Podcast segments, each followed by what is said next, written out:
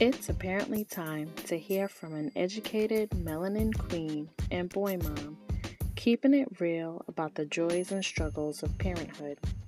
Discover how to stay true to you while navigating your romantic relationships, work life, friendships, and parenting. Pregnancy, communication, sex, finances, we'll cover it all.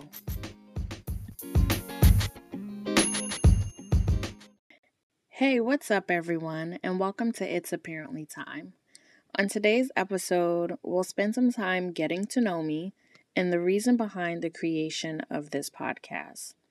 I just want to start off by saying thanks for tuning in today, and I hope that whatever stage you're in in your life, whether dating, single, married, pregnant, or just trying to be the best you, that you'll enjoy today's episode and decide to come back for more. All right, so let's jump right in. Who am I? Well, my name is Hazel, and I'm a licensed marriage and family therapist. My desire to learn about marriage and the reasons behind why people do the things they do developed at an early age as I observed my Bajan parents and their interactions with each other. And for those of you wondering what Bajan means, it's pretty much people who are from the island of Barbados. It's a very beautiful place if you've never been there before. I had somewhat of an understanding about how culture impacted the roles my parents played in their marriage.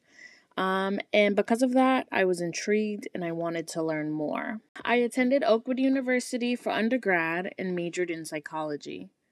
I obtained my master's in family therapy from UMass Boston and I've spent the last few years really trying to figure out what my professional purpose is. During uh, this discovery phase of my life, I filled lots of positions that didn't necessarily bring me joy. I would hear people say, Oh, I've never worked a day in my life. And then on the flip side, I would see people uh, who've been with the same company for 15 plus years it made me wonder if they were truly happy. I mean, they got the recognition that they would give to people at holiday parties for being with a company for that long, but I wondered if they felt truly fulfilled.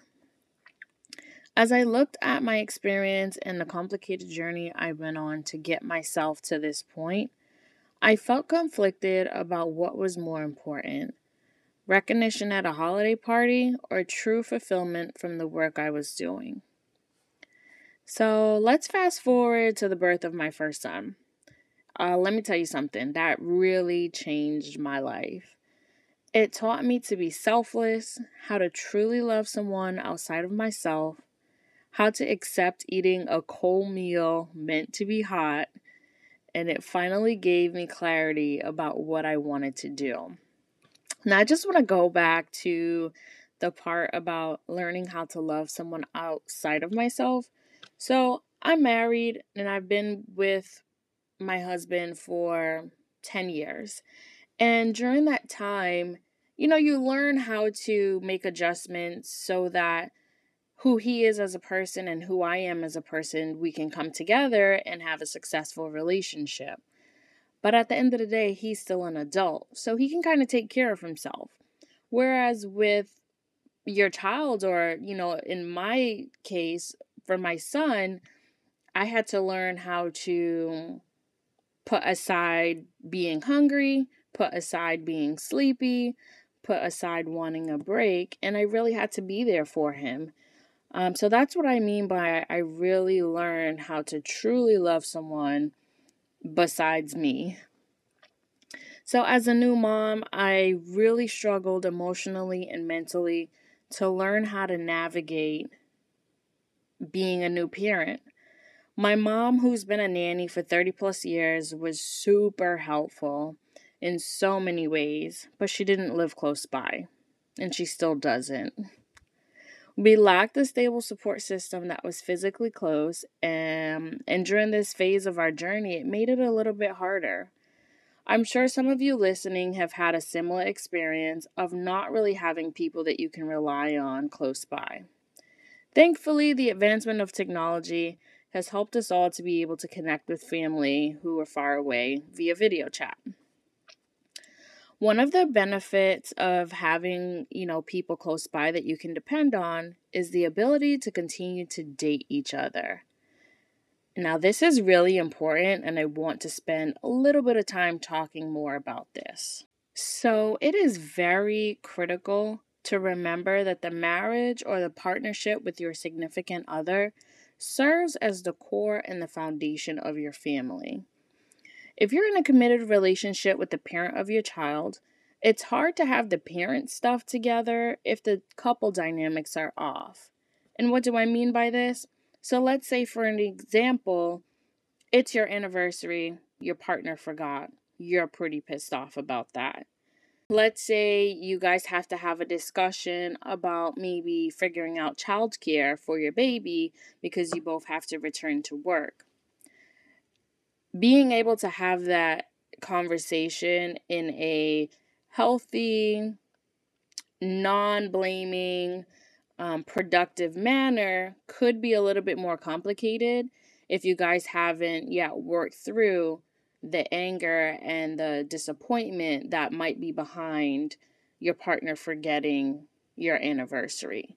So that's what I mean by it's really important to work on the couple stuff so that you can be better teammates as parents. So, if you're in a committed relationship, um, you know, it's really important to have those intimate moments as a couple.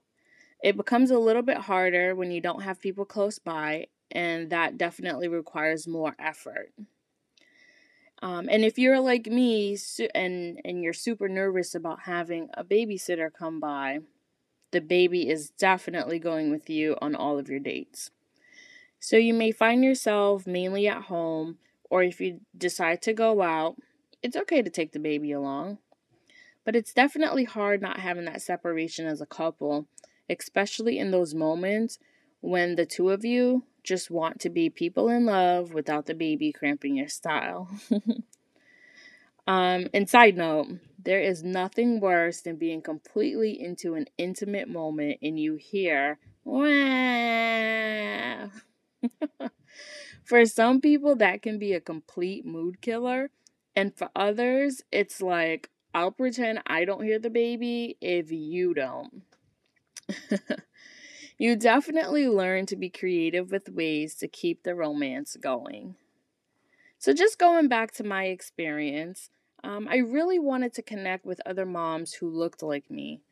I thought it would be cool to build a network uh, so that we could connect, our kids could possibly build friendships, and somehow it would make this journey feel a little less stressful. I also didn't know where to go to find a therapist of color to just talk to about what these changes meant in my life. I did tons of research to see what was available in my area and was completely disappointed as well as frustrated with the results. This is where the idea to create my own agency, company, uh, kind of started to brew in my mind, but I pushed it to the bottom of my priority list because I was a new mom and I really didn't have the time to think about pursuing my dreams and following what I thought was my passion. But the more I continued to work the jobs I felt I had to do in order to assist with supporting my family, the more unhappy and frustrated I became with myself and the system, quite frankly. Four years of dreading Mondays and looking forward to Fridays became too much for me. I had reconnected with a few of my good coworkers, and one of them said to me, You've been pushing through for the past four years. When are you going to stop? It was like a slap in the face to hear those words, but a good slap because it pushed me in the direction of starting my own private practice. And although starting your own business comes with periods of uncertainty and having to use some serious faith, I said to myself that I will not allow this unprecedented year to pass by without me at least taking the first steps to trying to live my dream and creating a legacy for my family. So here I am, the owner and founder of It's Apparently Time, and I am super proud and thankful to God that He gave me enough willpower to take that first step. If you or someone you know is looking for a therapist of color to talk to, check out my website at